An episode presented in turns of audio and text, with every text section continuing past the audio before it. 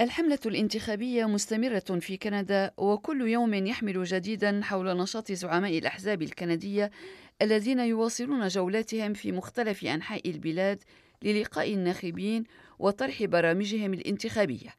ويسعى كل واحد منهم لاستمالة المزيد من المؤيدين لحزبه وطروحاته.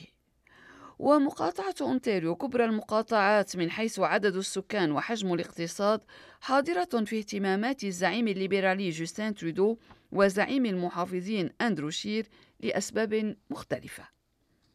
فرئيس الحكومة الخارج جوستين ترودو يردد أكثر من مرة في لقاءاته اسم رئيس حكومة المحافظين المحلية في أونتاريو دوغ فورد ورئيس حكومة المحافظين الكندية السابق ستيفن هاربر.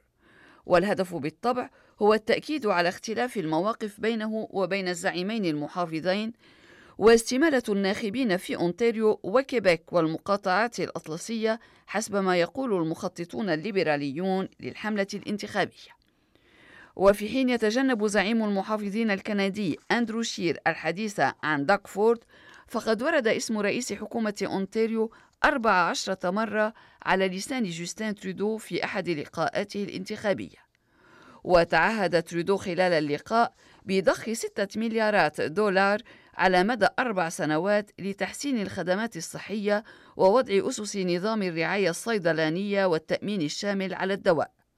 وانتقد ترودو رئيس حكومة أونتاريو والمحافظين بالإجمال أكثر مما ركز على منافسه في الانتخابات التشريعية زعيم المحافظين الكندي أندرو شير.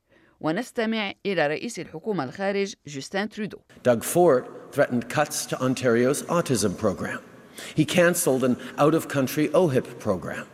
And he cut Ontario's pharmacare program. That's what happens when a government focuses on buck beer. داكفورد هدد بإجراء اقتطاعات في برنامج المساعدة لمرض التوحد وألغى التغطية المحدودة لخطة التأمين الصحي للتكاليف الصحية الطارئة خارج البلاد وأجرى اقتطاعات في نظام الرعاية الصيدلانية في أونتاريو وهذا ما يحصل عندما تركز الحكومة على زجاجة البيرة بدولار قال رئيس الحكومة الليبرالية الخارج جوستين ترودو.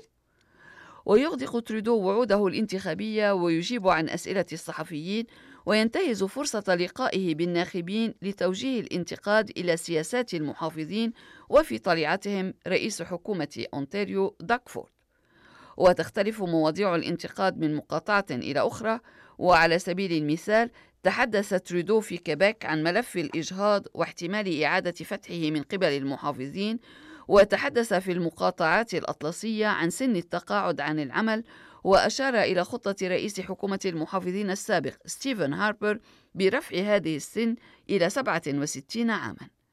وركز ترودو في مقاطعة أونتاريو على مفاوضات اتفاق التبادل التجاري الحر بين دول أمريكا الشمالية الثلاث كندا والولايات المتحدة والمكسيك. وأشار إلى موقف رئيس حكومة أونتاريو داكفورد الذي طلب من الحكومة الكندية أن تزيل الرسوم التي فرضتها على بعض المنتوجات الأمريكية ردا على الرسوم التي فرضتها إدارة الرئيس الأمريكي دونالد ترامب على واردات الولايات المتحدة من الألومنيوم والفولاذ. وكرر ترودو القول بأن المحافظين يدعون العمل لخدمة المواطنين ولكنهم يقتطعون في الخدمات لهم ويخفضون الضرائب عن الأغنياء لدى توليهم السلطة. من جهة أخرى اعتمد زعيم المحافظين أندرو شير السياسة نفسها وانتقد رئيسة الحكومة المحلية الليبرالية السابقة في أونتاريو كاثلين وين وأشار إلى أنها زادت الضرائب على كل شيء بما في ذلك الضريبة على الدخل.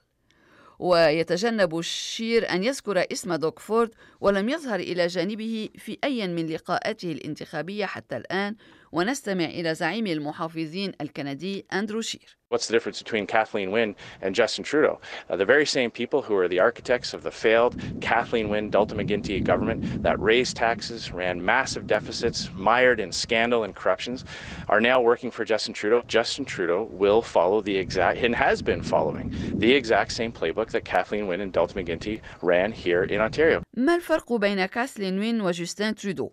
الأشخاص أنفسهم مهندسو الفشل الذي منيت به كاثلين وين ودالتون ماكجنتي اللذان زادا الضرائب وراكما العجز وغرقا في فضائح الفساد يعملون حاليا في فريق جوستين ترودو. وترودو سيمارس قواعد اللعبة نفسها التي مارسها كل من كاثلين وين ودالتون ماكجنتي وقال رئيس حكومة أونتاريو دوغ فورد من جهته إنه منهمك للغاية في الحكم ولا يريد المشاركة في حملة الانتخابات الفيدرالية. ويعتقد المحافظون الفيدراليون أن الربط بين اسم منافسهم جوستين ترودو واسم زعيم سياسي لا يتمتع بالشعبية قد يصب لمصلحتهم. ولهذا السبب يسعى أندرو شير لربط اسم منافسه جوستين ترودو باسم رئيسة حكومة أونتاريو السابقة كاثلين وين التي منيت بالهزيمة في الانتخابات الأخيرة التي جرت في المقاطعة العام الماضي على يد منافسها دوغ فورد